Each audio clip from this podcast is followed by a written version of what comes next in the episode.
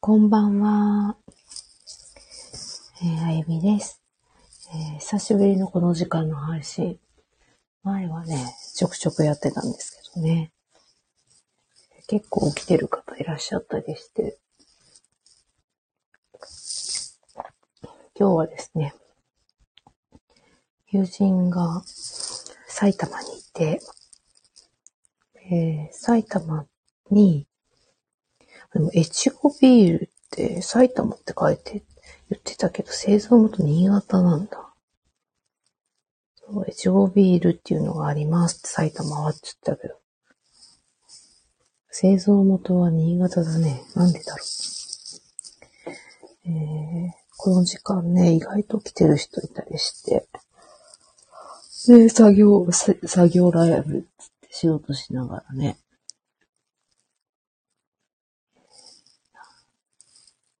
うん。そうなんですよ。別にね、仕事はしてないんだな。なんかこう調べたりとか、うん、気になったことをね、そんな時間を過ごしてますけど、やっとなんかね、家庭内感染が、インフルエンザが流行ってんのかななんか、コロナは全然流行ってませんけど、ね、インフルエンザが流行ってます、私の周りでは。なんだろうね、この、コロナは流行らなくてインフルエンザが流行る現象みたいなね。多いんですよ、インフルエンザ。コロナは1ミリも効きませんけどね。で、なんかね、私も数日前にかかって、で、娘が次かかって、で、最後とどめが主人で、息子は相変わらずかからないっていうね。どうですか？皆さん。インフルエンザ流行ってないですか？いや、ことごとく周りの方々かかってて。うん。ね、なんかタイミングが、まあ土曜、皆さん土曜ってわかります？十二節気っていうね、あの、まあ日本、日本というか、まあ、十二節気、え季節の変わり目で、土曜と呼ばれる時期があって、その時にね、体がね、そこの季節に適応しようとしながら、うん、ちょっとね、その前に無理した人はそこでね、少し体調をね、整えましょう、みたいな。まあ、土をいじらないとかいろいろありますけど、そういう時期があって、昔の人はよくね、なんか、言ったもんだなと思いますけどね。そうそうそうそ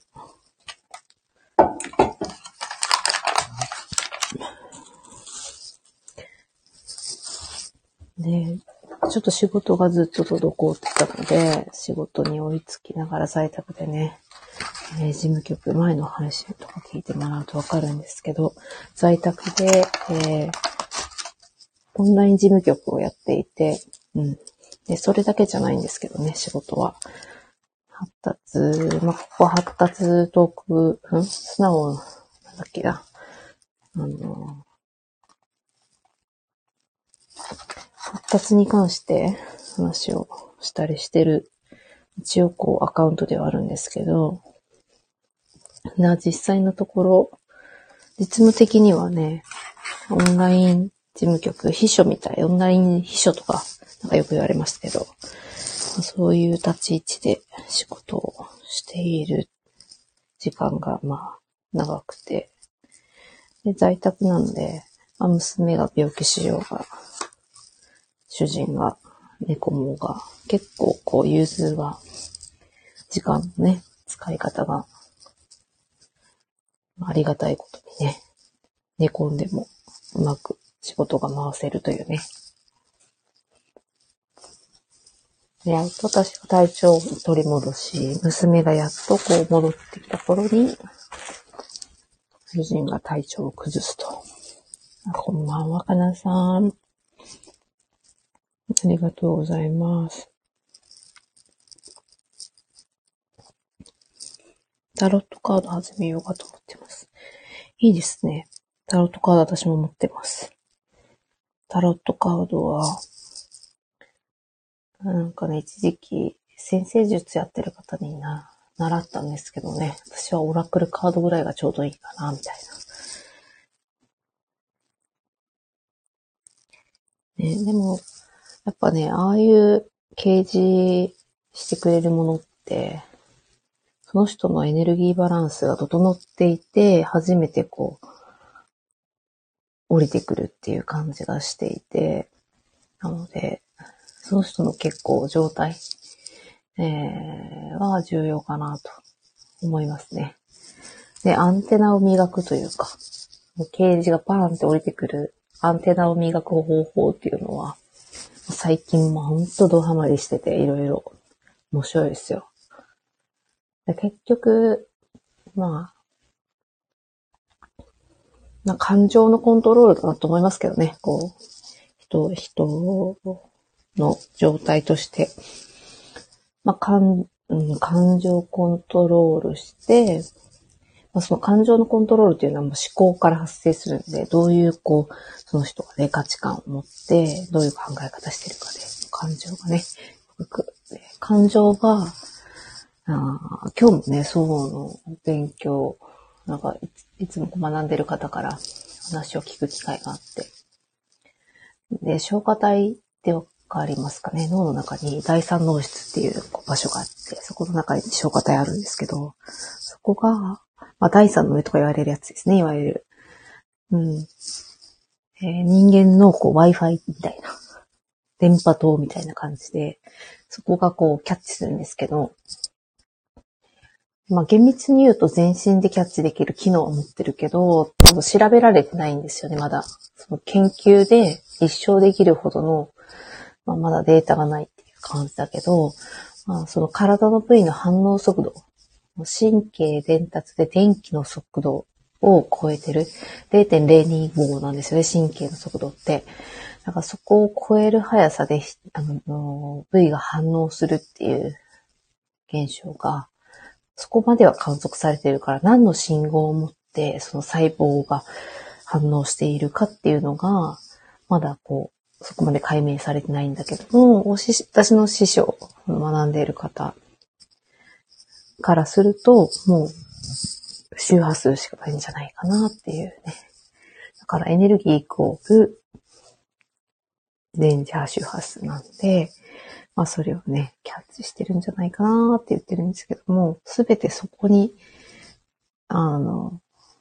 ね、繋がってくるんですね。それをこう素直に受け取る状態っていうのが、体の状態としてある。それをいわゆるこう、その人が調整された状態、バランスが取れた状態、統合された状態とか、まあ、いろいろ言うんですけどね。まあ、その状態になると、うん。ええ、まあ、タロットカードとかもね、めちゃめちゃ当たる人になるんじゃないかな、と思いますね。まあ、当たるって言ったらいいのか、わかんないですけどね。うん。そう。あ人間の体のこの物質化された状態って、まあ、量子力学的に言うと、意識を向けると物体化する。客体化する。物質として存在するっていう状態になるんですよね。理論的にいくと。なので、もうね、繋がっている状態とかね、なんかハイヤーセルフがとか言いますけど、そこから、こう、情報が降りてくる状態を、この物質の、のね、私たちのこの体でキャッチしようと思ったときに、つながりやすいって言われる、ね、いわゆるつながりやすいって言われている状態に持っていくと、これタロットカードとかもね、オラクルカード、あとおみくじとか、すべての現象が、まあ、おみくじ的な感じなんですけどね。なんかもうメッセージがある。あその通りにしかあの目の前のもの、目の前は現れてこないのでまあ、それがこう言語化されているツールとしておみくじがあったり、まあ、タロットカードは一応意味付けがされてるじゃないですか。うん。なので、まあそういったところからね、メッセージを受け取ったり、オラクルカードのその出てきたそのものに対してどういう意味合いがあるっていうね、ありますけど。なので、最初に糸を飛ばすんですよね。糸を飛ばした上で、引いてみて、どうかってやるじゃないですか。あ、もうそのまさに繋がってると、もう本当にその通りに出てくる。あ、この辺の原理を分かってやるのと、やらないのだと、まあ、その後の受け止め方、も全然違うかなって思うので、あながち、いいですよ。だって弾くだけだもんね。おみくじとかが一番安いと思いますね。そういうなんか、そういう意味では。エネルギーの勉、なんでしょうね、研究してる方と今お仕事で繋がったりとか、プライベートでちょっとお食事行ったりとかするんですけど、エネルギーってなんかって、えっ、ー、と、E の MC2 乗。あの、サイエンス的に行くとですね、エネルギーが客体化するときの数式なんですけど、まあ、それ以上の詳しいことは知らないですね。知らないんですけど、まあ、もうそう分かってるんですよ。アインシュタインが出した量子力学的観点でいくと、意識を向けると、そこが客体化して物質化するっていうのを表したあの計算式なんですけど、なので、みんななんかこう、スピリチュアルをふわっとしたもので捉えてる人もいますけど、真実なんですよね。ので、そこを理解するのに、やっぱギリギリの、ギリギリまでサイエンスでいくっていうね。うん、だから結構こう、物理とかやってる方と話をする、物理学者の方とかとね、話をすると、物理の次元レベルで話ができるところの限界っていうのをリアルに感じて、やっぱりそういうもの見えないっていうところがあるっていうのを、もう認めざる得ないっていうね、逆に。成り立たないんですよ、そういうのがないと。だから、うん、私もそういうなんかね、話をお伝えすることあるんですけど、サイエンスがないと信じれない人ってやっぱいるんですよ。どういう人かっていうと、やっぱ物理主義ですね。物質主義。ね、物に価値が、まあ、あるんですけど、それが全てっていうことは見えているものが全て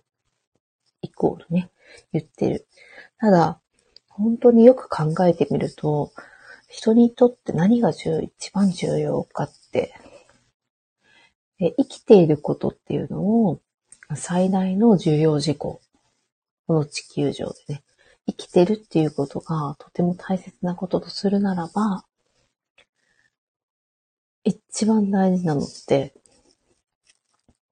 呼吸なんですよね。わかりますか？呼吸しないで生きていけないんですよ。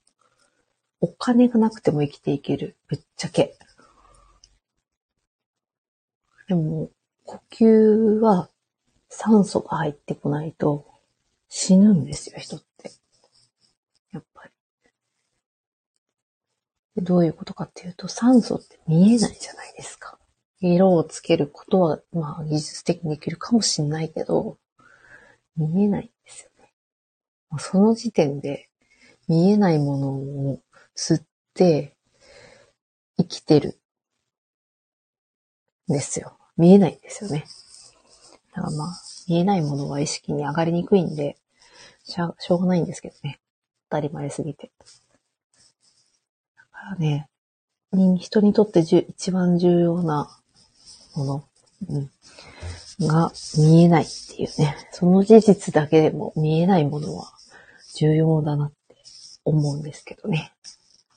こう喋ってるこの声も見えないですよね。聞こえてるだけで。本当にこれは私が喋って発信している音なのかってね。なんかね、考えすぎると、あと気がおかしくなりそうですけど、そんなもんなんですよね。本当は。さあ、皆さん、あ、シジロ、ジジロッソさん、こんばんは。え皆さん結構起きてらっしゃいますね。なのでね、最近はですね、まあ、拍車がかかってますね、こういう話に。で今度、まあ、今週末、日曜日に、私の、まあ、なりわいでもある発達の仕事があって、発達のお話をするんですけれども、まあ、発達ですらなんかね、物質じゃないからね。人間の体を意識したらほんとすごいよねって思うしね。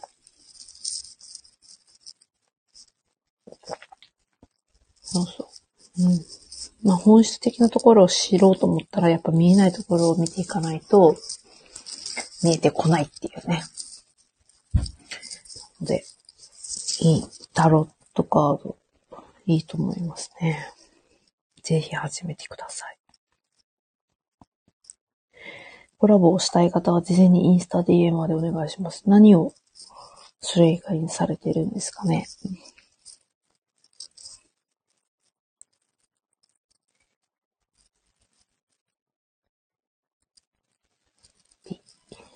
カノさん。あれですね、鍵垢です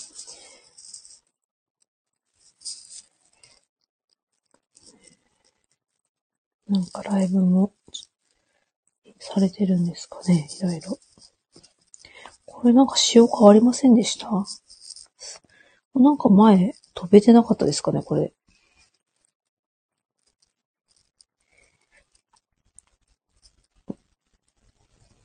ですね、インスタにしか飛ばない。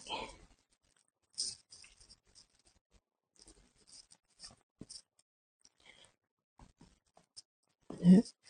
前なんかそのページに行ってたような気がしたんですけどね。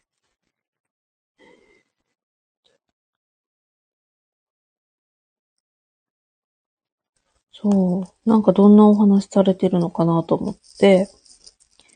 アカウントに行こうと思ったんですけど、行けなくなってますね、これ。あ、インスタはね、鍵つけたんですね。私も前は鍵つけてて。なんかね、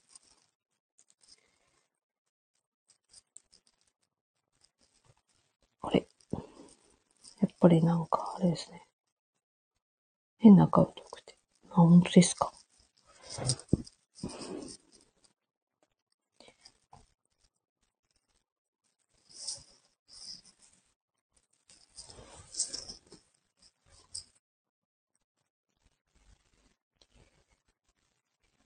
ライブはインスタの方でされてるのかな？じゃあ。スタイフでされてるんですかね。私は、スタイフのアカウントは2つ持っていて、1つは、今、オンラインですけど、ラボをやってて、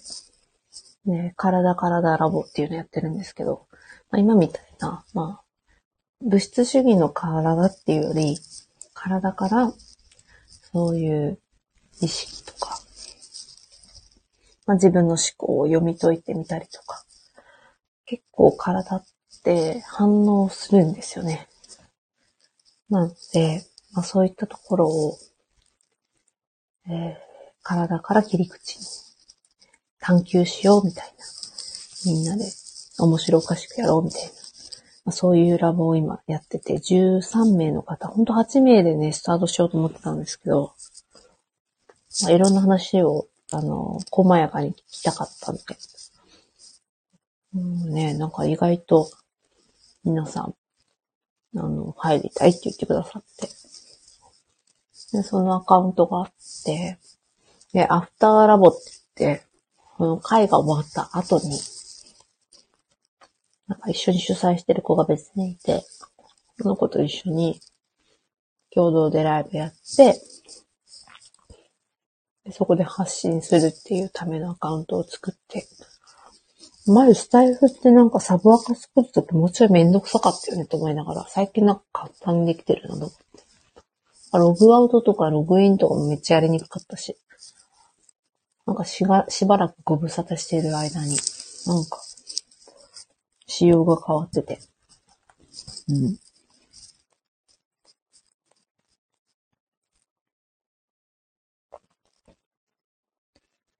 リクエストをしていただければフォローしますよ。ほ、本当ですか？リクエストをしていただければ。それはインスタの方ですかね。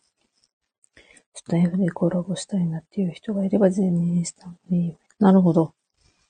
そういう、ですかね。レターって最近あれなんですかね。名前なし。未だに、あれなのかのかな無記名で送っちゃうみたいな感じなんですかね。このスタイフは。ちょっとスタイフの、そう、レターある。レターしてます？ありますよね。レター機能。なんかまあ DM みたいなもんですかね。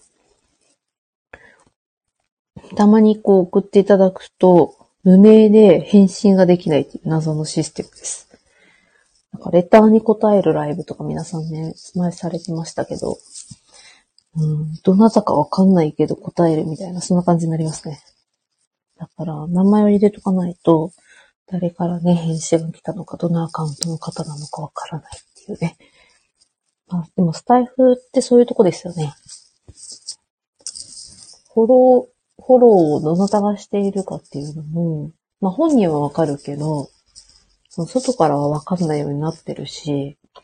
こう人数的なのもわかんないから、なんか漫画家だからすごいとかっていう感じのノリの人とかは、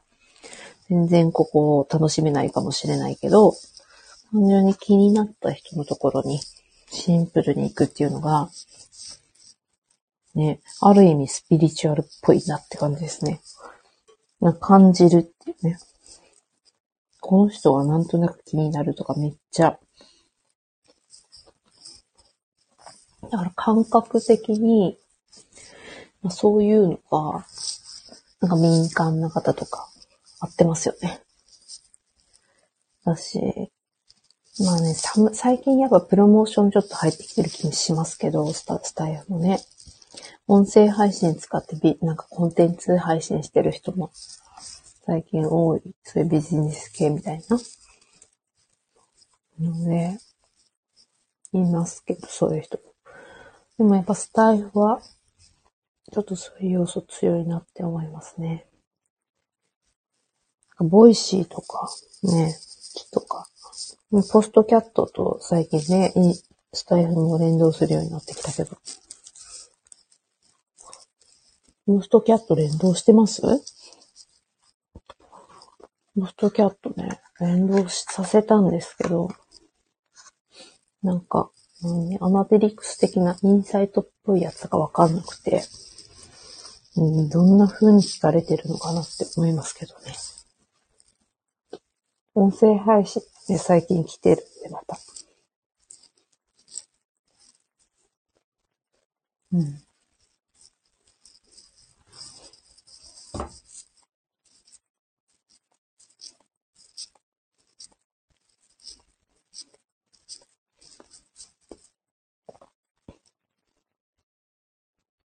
ってますよ。レター知ってますよ。うん。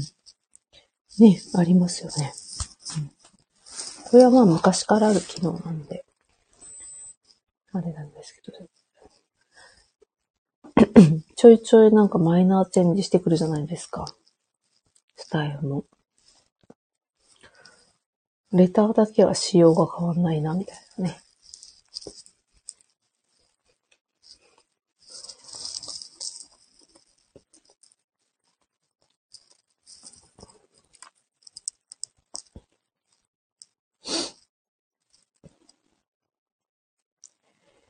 かなさんは何か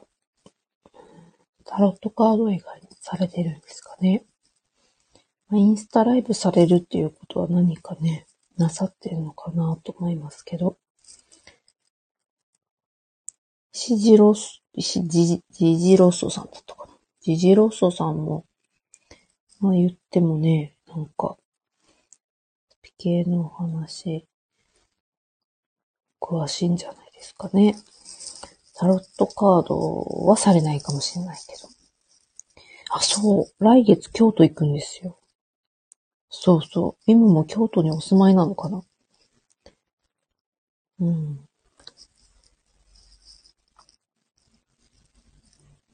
そう。ね。あ、インスタライブはしないです。なるほど、なるほど。失礼しました。スタイフでなんかやってるんですね。あ、京都在住なんですね。そう、今度ね、そう、京都と大阪にちょっと所用で行くんですよ。うん。そう。で、今、あの、お仕事とかでご一緒させていただく方が、京都の方が多くて、うん。なので、京都結構行ってるんじゃないかな、みたいな。先月も行きましたね、12月。ね、誕生日の月なんですけど、ちょうどその時に京都に行って会いたい方々がいたので、うん。誕生日を祝っていただきながら、京都で過ごしました。で、また行きます。どの辺にお住まいなのかな？えっとね、この間はね、京都テルさんに行きましたよ。合気道をね、やってるんですよ、最近始めて。で、先生が京都に来られて、今月は福岡に来てくださったんですけど、先生自体は京都の方じゃないんですけどね。主催されてる方が京都で、私の知り合いの方で。で、福岡開催はお手伝いして、で、その方が京都なんですよね。で、またその方に会い、会いに。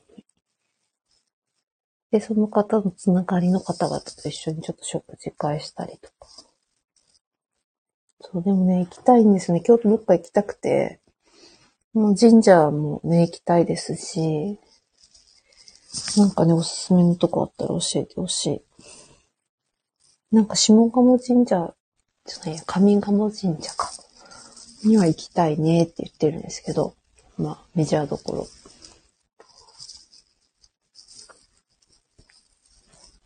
友人と行くんですけどね。で、その一緒に行く友人が、今、体体ラボっていうラボをやっていて、コンディショニングが専門なので、体のことに詳しくて。うん、その子が学んでいる方が大阪にいるみたいなんで、一緒に行こうって言って、えーパーソナルを受けに行って、で、その次の日が、えー波動測定をずっと長年やってる方がいて、いらっしゃるんですよね。井上先生っていう方がいらっしゃって、その方が出版今度されるっていうことで、出版記念の、えー式典みたいなのが、基調講演みたいな感じですかね。えーまあ、それに参加させていただこうと思って、京都に行くんですよね。で、その、まあ、京都にせっかく行くから、その波動の先生と、その京都に行って、いつもお世話になってる方、合気道とかね、主催されてる方が、まあ長らくのおお知り合いで、で、夜は食事しましょうって言っていただいてるんで、京都で食事するんですけどね。どっか美味しいとこありますかね？本当は行きたいところがあって、料亭原田南禅寺っていうところに、料亭を構えてらっしゃる方で、一日に一組、本当に一組だけね、で、3月までね、空いてないっていうことで、ちょっとそこがね、行けなくなっちゃったんですけど、めっちゃ行きたかったんですけどね。だから別のところをちょっとね、探そうかな。まあもうちょっとお任せするかもしれないんですけど、たいんですよね。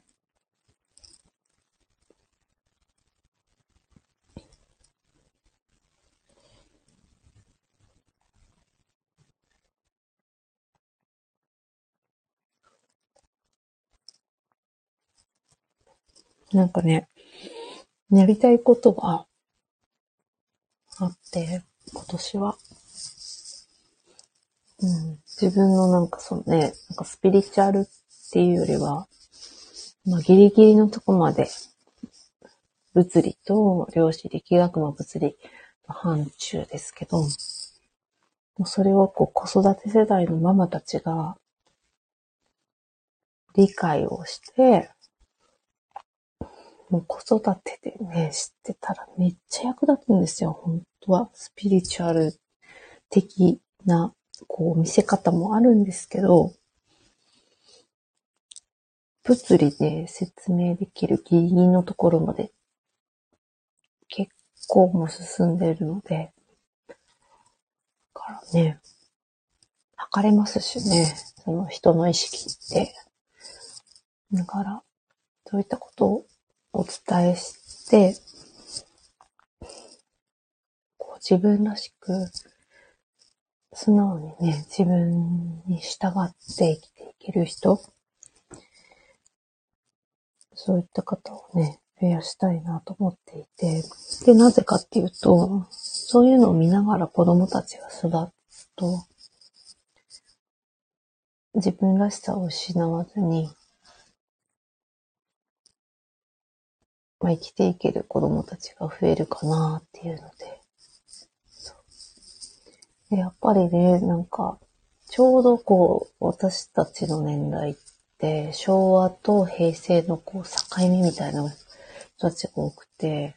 完全に物質主義だったこの昭和の、こう、雰囲気。この雰囲気も集合意識でできてるので、周波数なんですよね。そのまとっている木っていうのを、私たちは昭和のね、まあ、物質主義的な木をまとっっていながらも、今って全然違う、こう、中で来ていて、うん、でもなんかやっぱり、昭和の時代がいいとか、なんか平成がいいとか、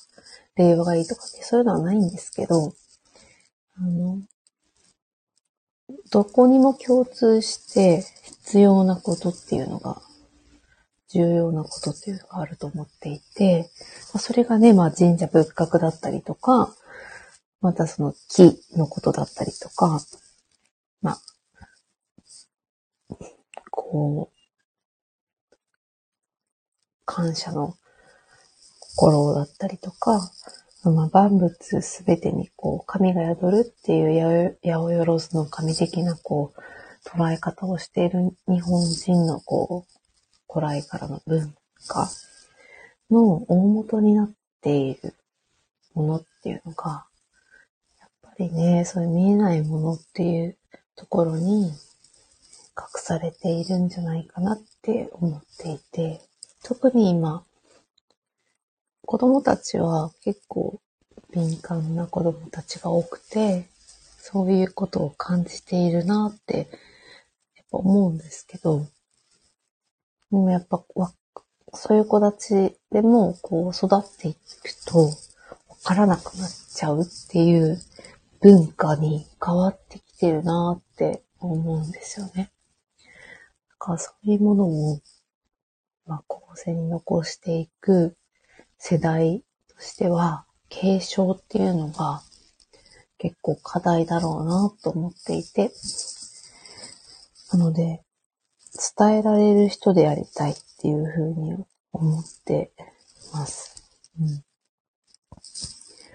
だからそういったことを学びながら、暮らしの中で体現して、で、子供たちがそれを肌感で受け取って、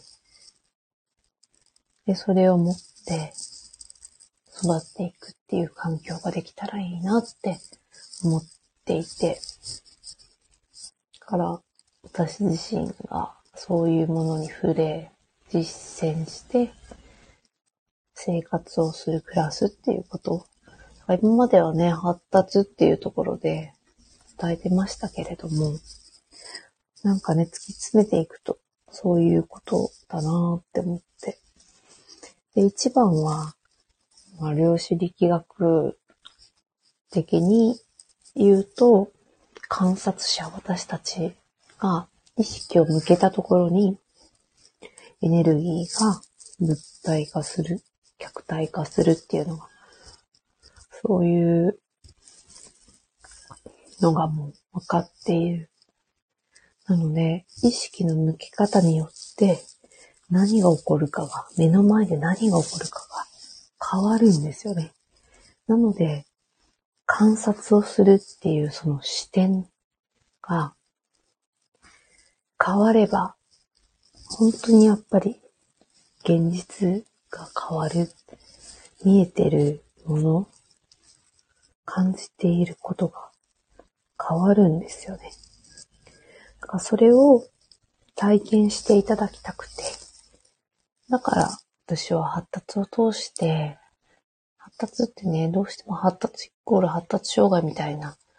困りごとを解決したくて来られる方が多いんですけど、ま、もちろんそこにも答える、こう、術はありますけれども、でもやっぱり、ちょっと見え方を変えて、発達の視点で観察を子供たちすることによって、本当に問題行動と呼ばれる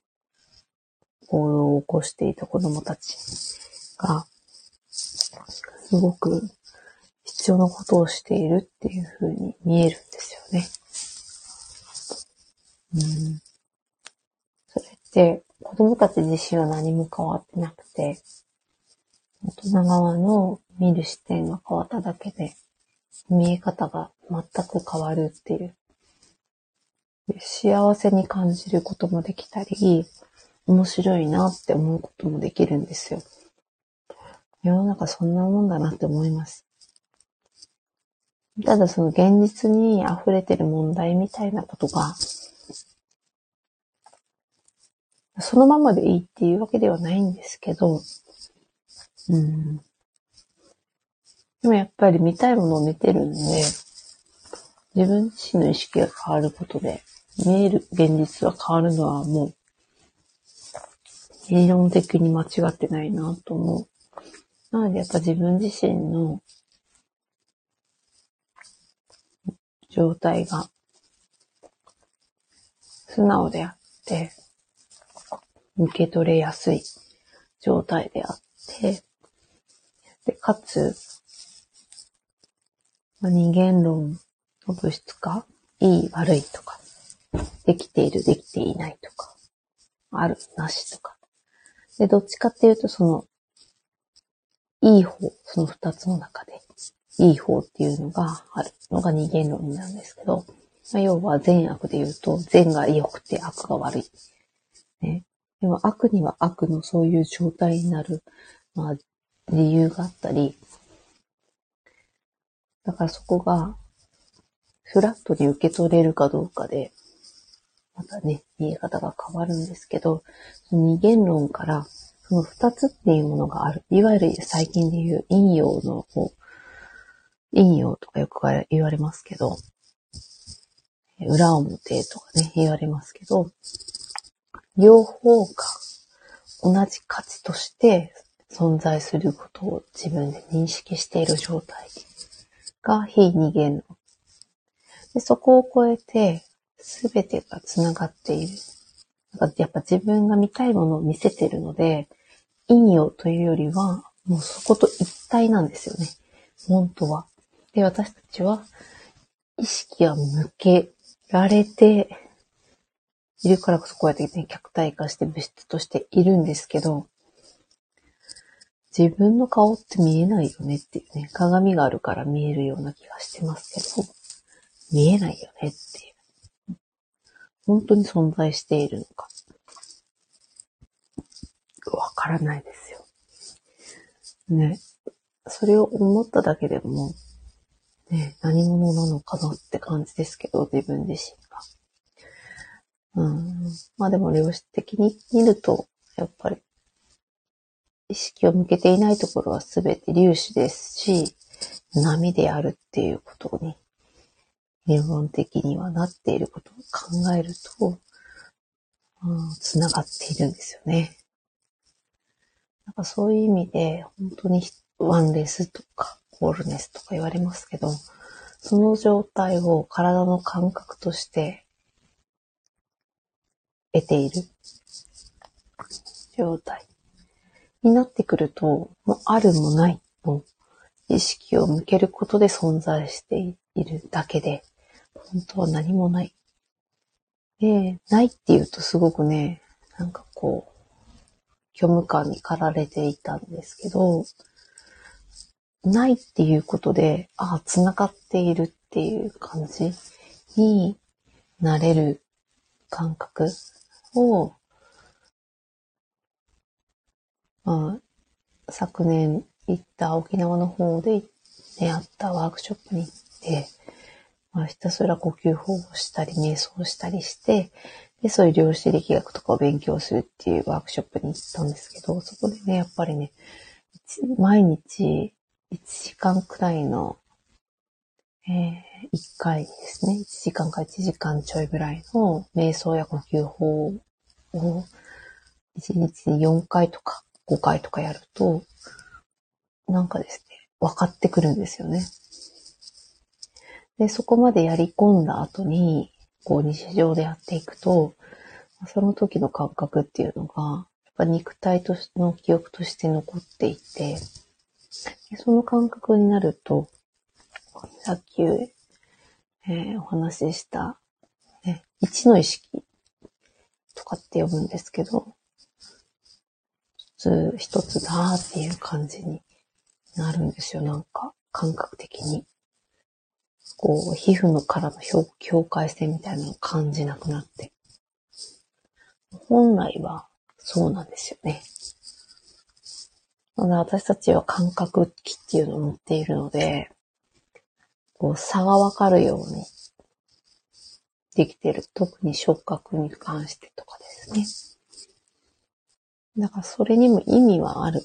なぜならば、この物質主義の地球で生きていくために、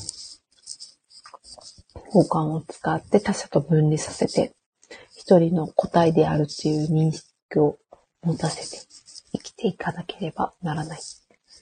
うん。でも本当は繋がっているっていうと、なんか安心であり幸せだなっていう感覚になれるんですよね。うん、これは宗教的でも何でもないですね。人類として、この今存在して、ここに存在している状態として、本来であれば、感じていたこと。なんかそういったことって聖書とかにも書かれているみたいで、で、また日本のそういうね、神々みたいな、たくさんの神がいるっていうこと、それだけいろんなものに意識を向けていたんですよね。でそこに対して愛を感じ八百万の神ってね、言いますけど、えー、なんかこう宗教的に見ていくと、ね、その一つのの単一の何かね、こう、ま日本はね、いろんなところに神が宿るっていう考え方ですけど、一神教みたいなね、一つのこう、ものを神として崇めるっていう宗教的に行くと、そこら辺がちょっとずれちゃう。ね。悪いとかではないんですけど、ただ日本はやっぱそういうふうに、えー、文化として捉えていた文明を持つ国なので、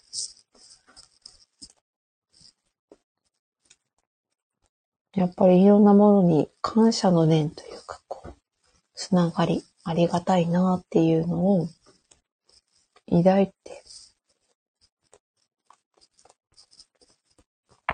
たっていうのが、まあ、歴史的にわかるんですよね、そういうとこから。っ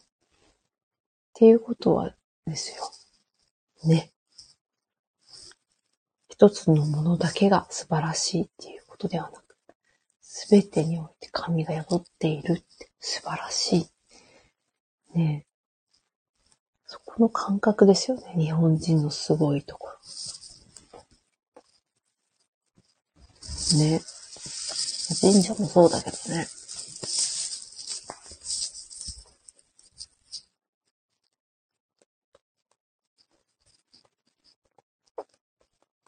祈りに行く場所だから。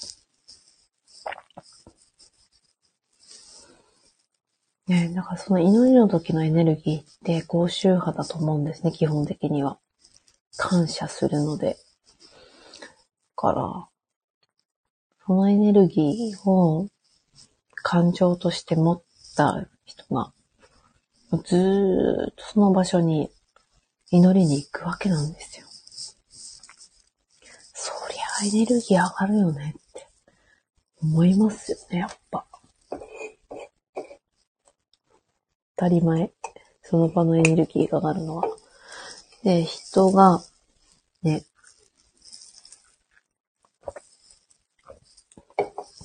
まあ神社にお参りに行くような、祈りに行くような人がですよ。えー、これももう分かってることなんですけど。人がこう動いて、まあ自分自身が、例えば私も京都に行きました。行った場所、ね、足で踏んだところのエネルギー値は、遠隔で九州に帰ってきた私の状態が良くなってエネルギーが上がると、その場のエネルギーが上がるっていうのが分かってるんですよね。だからエネルギーの高い人が、その土地を訪れただけで必然的にそこの土地のエネルギーを上げるんですよ。共鳴してる。それが分かってるってね。すごくないですか？ね。神社高いに決まってるよねって想像しただけでって思いますもんね。で祈りに行く場所でしょ？ね。で、そりゃ高いよねって思います、本当に。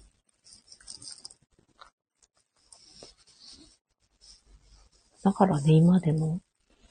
人が感覚的に神社にこう、お参りに行ったり、神社に行きたいっていう、なんかこう、理屈抜きで感じるっていう感覚になるのはわかりますよね、やっぱ。インプットされてるもんなんか。私はそんな高級なお店行きます。そうですか。私は日々不動明王様を心身しております。最近、日々人様き魂を、手製優しさを一つ向き合えたらと思っております。年に8回ほど滋賀の霊山に登り、剣を少しずついただいて。ねえ。やっぱそういうの感じるじゃないでしょうか。ねえ。そう私もなんかそんなまだできた人間ではないので、ねえ、なんか、こう、日々、まだまだこう、ね、なんか積み上げることは、たくさんあるなって思っていますけど、え。ー、そうなんです。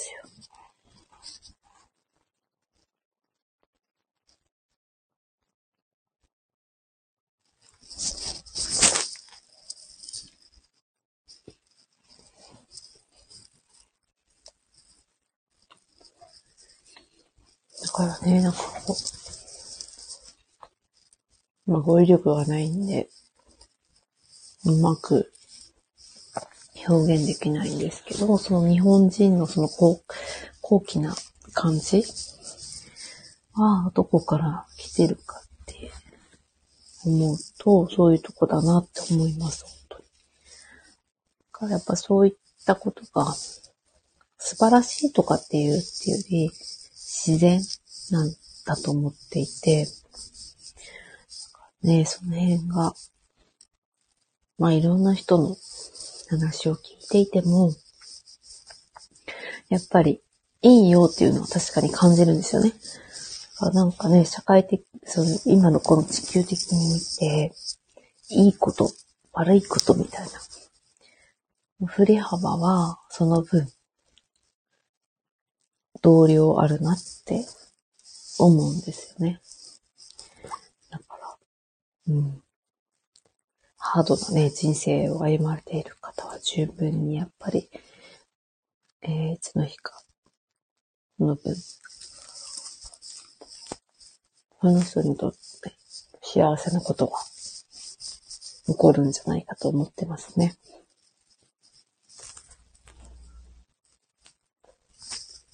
それでもその人の心が決めるので、その人次第なんですよね。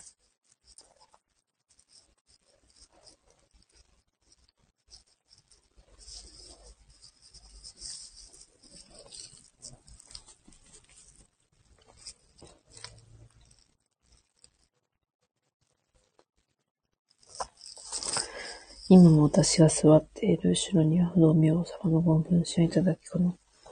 そう。常に、もうね、ありますよね。そう。だから、そうなんですよ。うん。それを人は神と呼んだり、別の名前で呼んだり、まあ、それだけなんですよ。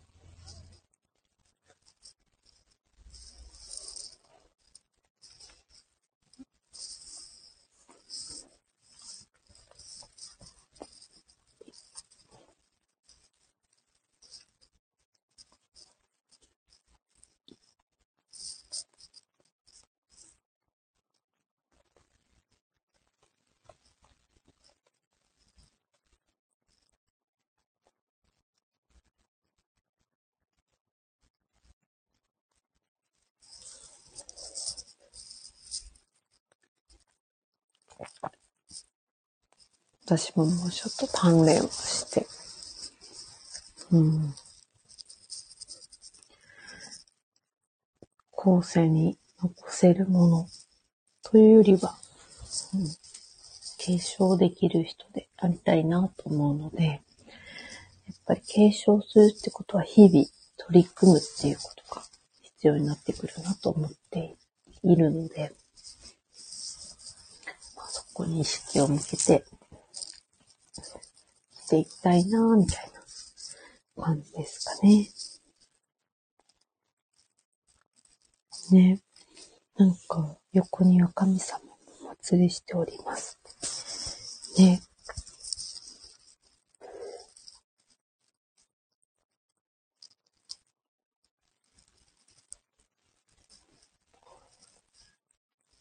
そう今、その合気道を、えー、教えていただいている先生が、えー、ルーテル学、ルーテル学院大学だったかな。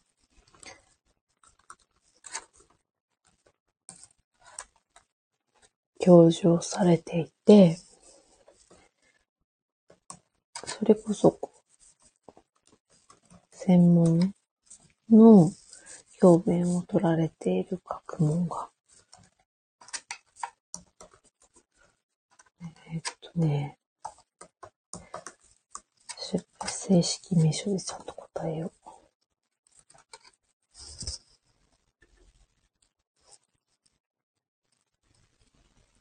日本宗教学源流文化史、比較文化論、文化とキリスト教っていうのが担当の教科で、で、日本文化論とか比較文化論っていうのが専門ではあるんですけど、あの、宮司さんとか、と、修行もされてるんですよね。で、多宗教っていうわけではないんですけど、それぞれの宗教の研究をされながら、まあ、共通項をね、見つけたりとか、まあ、比較文化論なんでね。またなんか、うん、この間ね、御所に一緒に行かせていただいて、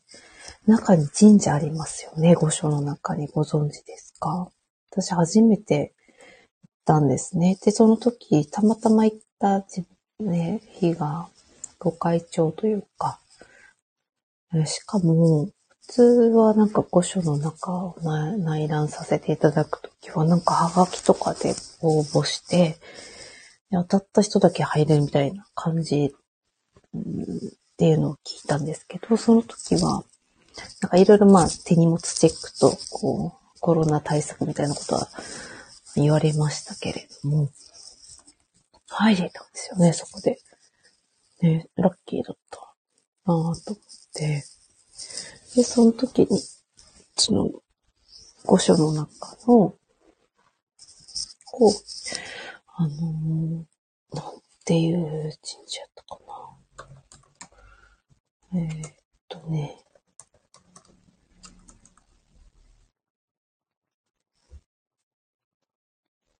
御所の中、神社。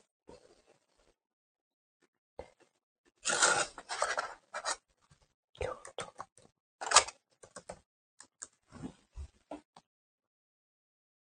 京都御所の中の神社の名前。あ、白雲神社だ。そう。で、ここはなんかペルシャとのつながりが強いらしくて、なんかね、そういった、あの、こう、つながりの話とかをしていただいたんですね。で、ちょうどね、なんか、あの、普通、神社ってこう、中のこう、階段をね、上がって中にこう入るっていう感じじゃないとこが多いなっていう印象だったんですけど、そちらはね、なんか靴脱いでどうぞ、あの、お上がりください、みたいな感じで、あの、上がれたんですね。だから、上がらせていただいて、で、先生が祝詞をそこで、えー、あげてくださって、えお祈りをしました。うん。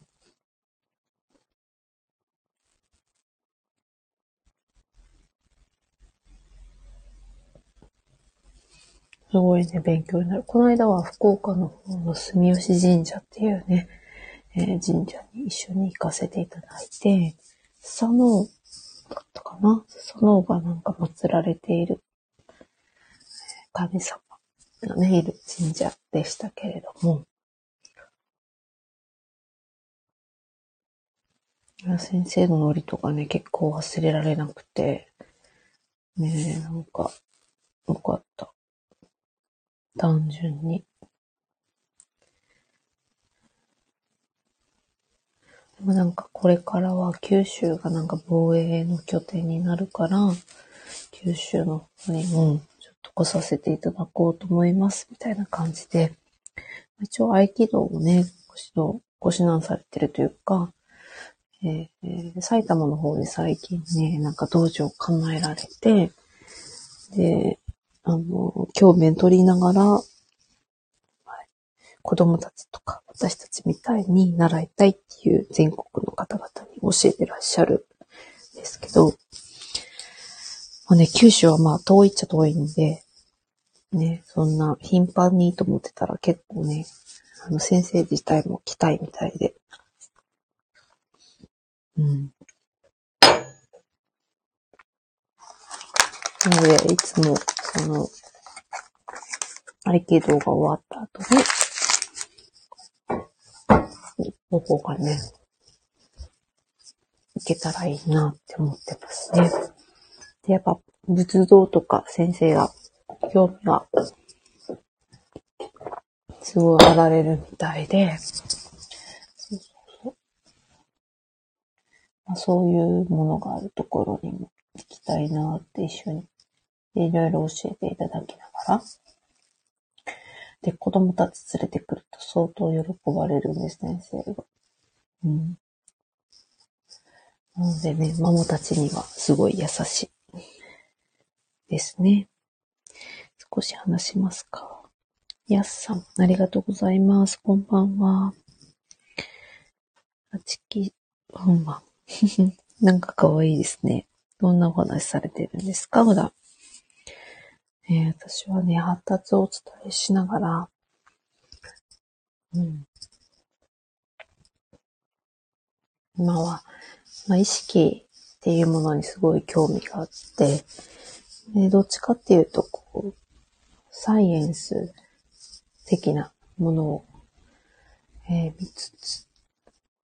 人のこの持つ意識っていうのの素晴らしさを見る。えー研究意識を研究している方とか、あとは、うん、心理だったり、またそういう意識を別の角度でえー、お伝えされている方とつながっていて、で、最近は呼吸法にこう長らく、えー、やっているので、そのお師匠のもとで呼吸法をしつつ、最近は合気道を始め、なんかね、仙人になりたいのかみたいなこと言われるんですけど、ただ、ただ、楽しいだけなんですけどね。そういったことを発信してまして、で特にこう、子育てママに、えー、そういうところからエッセンスとして重要なところを抜きつつ、今、このなんか安心安全にかけたこの時代の子育てに何か役に立てるいいなって思って、発達を基本軸としてお伝えしていますけど、発達が呼吸とすごく関連があるので、呼吸法もね、そういう意味でやってるっていう感じですけどね。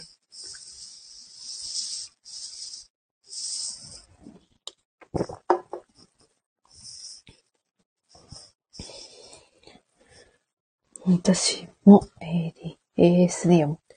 ね、前、前回おっしゃってましたよね。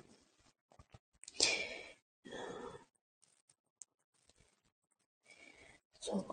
私もね、特殊で働いてたので、基本9割方、あの自閉症スペクトラムっていう診断を受けた奥さんと、あ長年一緒に過ごしてきて、基本、でもね、やっぱ診断名って本当に、なんだろうな。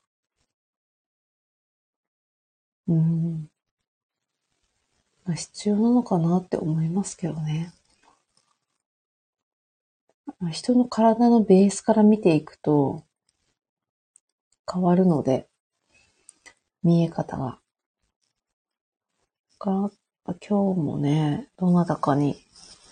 誰と話してたかななんかその話にちょうどなって。で、まあ、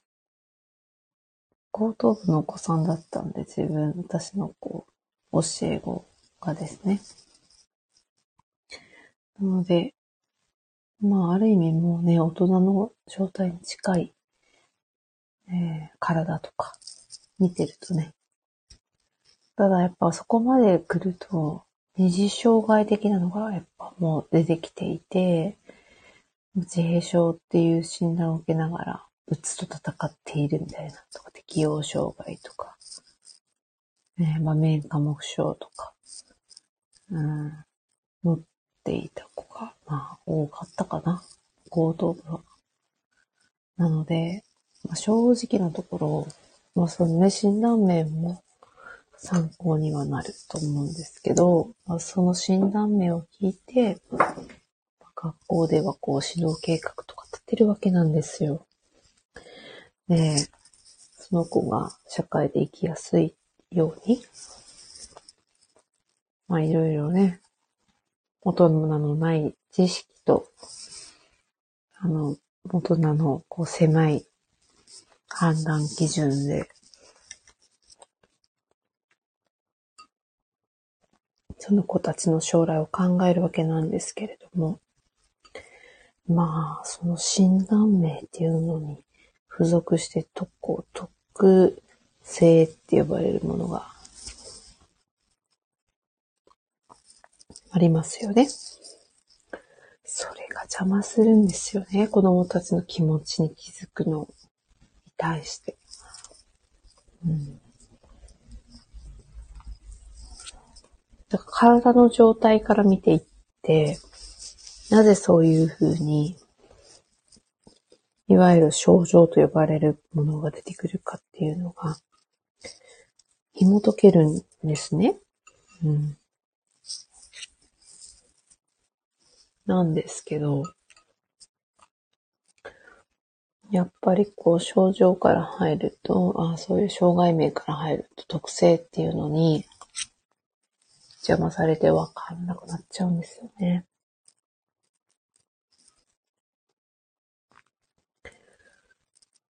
まあね、サポートが必要じゃない状態になれる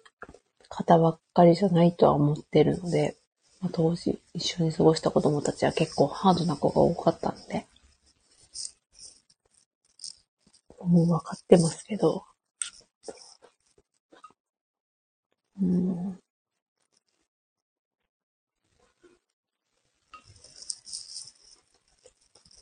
ぱりあの当時の子たちを思い出すと、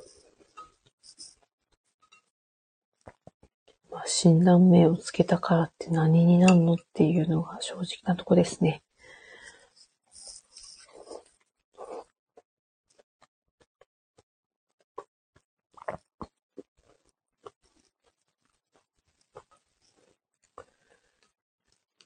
発達っていうものが何なのかっていうところと、そういう本当に本人の困り感に対してどういうことができるのかっていうのをね、それにつきます。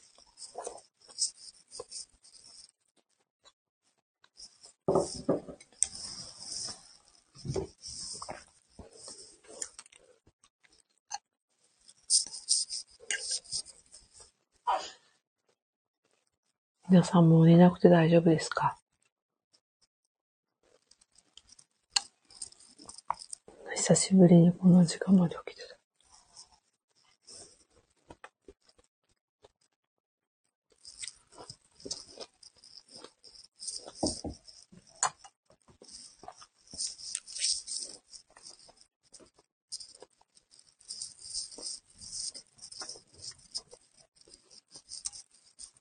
まあ、とにかく京都にはね、ゆかりがあって、今、着付けも習ってて、京都に先生がいるんですね。だからね、ほんとなんか急にご縁が出てきた場所。主人が独身時代にめちゃめちゃ京都が好きで、言ってて、私、独身の時京都一回も行ったことなくて、結婚して初めてのその遠出の家族旅行が京都でしたね。それで初めて京都に行って、で、子連れで京都結構ハードだったんですよ。ベビーカーとかね、使うと神社とか入れない。お寺とか入れないし。結局ずっと抱っこして構体力勝負な街だなと思ったけど。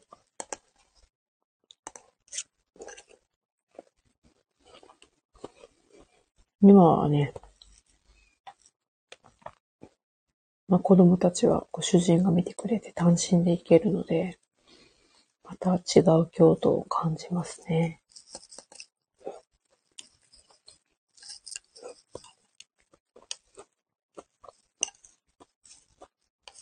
で、着物で京都をね、自分で着付けして、それが結構夢で、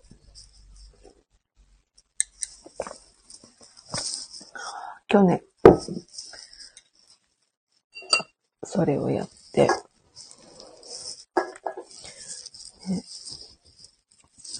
この年でも、まだまだ初めてなだけ着物自体はね、着てますけど。まあ、そういう意味ではね、まあ、いろいろやりたいことをやり、誰かの役に立つ人になれたらいいなって思ってます。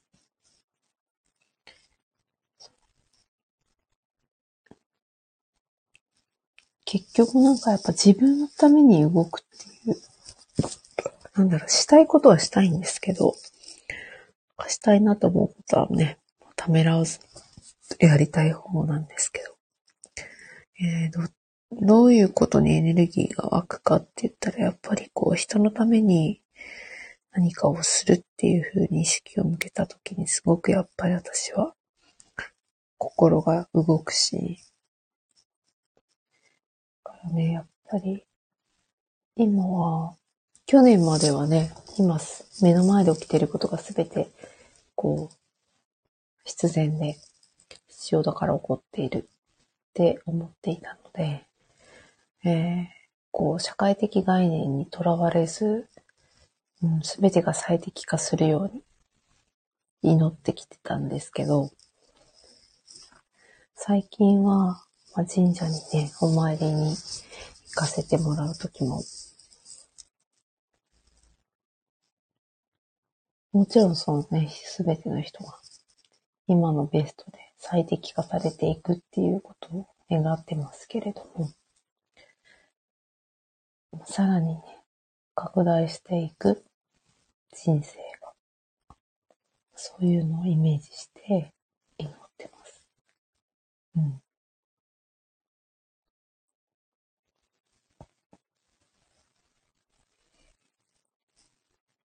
前はね、なんか神社って何をこう、祈るんだろうって思ってましたけどね。はい。ありがとうございます。また遊びに来てください。は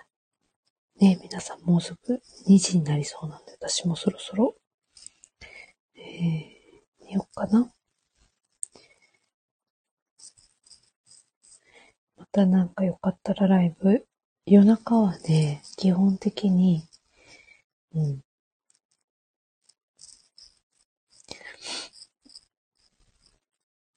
こんな感じです。ちょっと小難しい話をしてみたり、好き勝手喋ってみたりっていうね。他のライブも結構好き勝手喋ってる感じですけど、うん。またなんかね、タイミングが合えば遊びに来ていただけると嬉しいです。ありがとうございます。では皆さん、良い、えー、夢を、えー、見て、ぐっすりお休みください。ありがとうございました。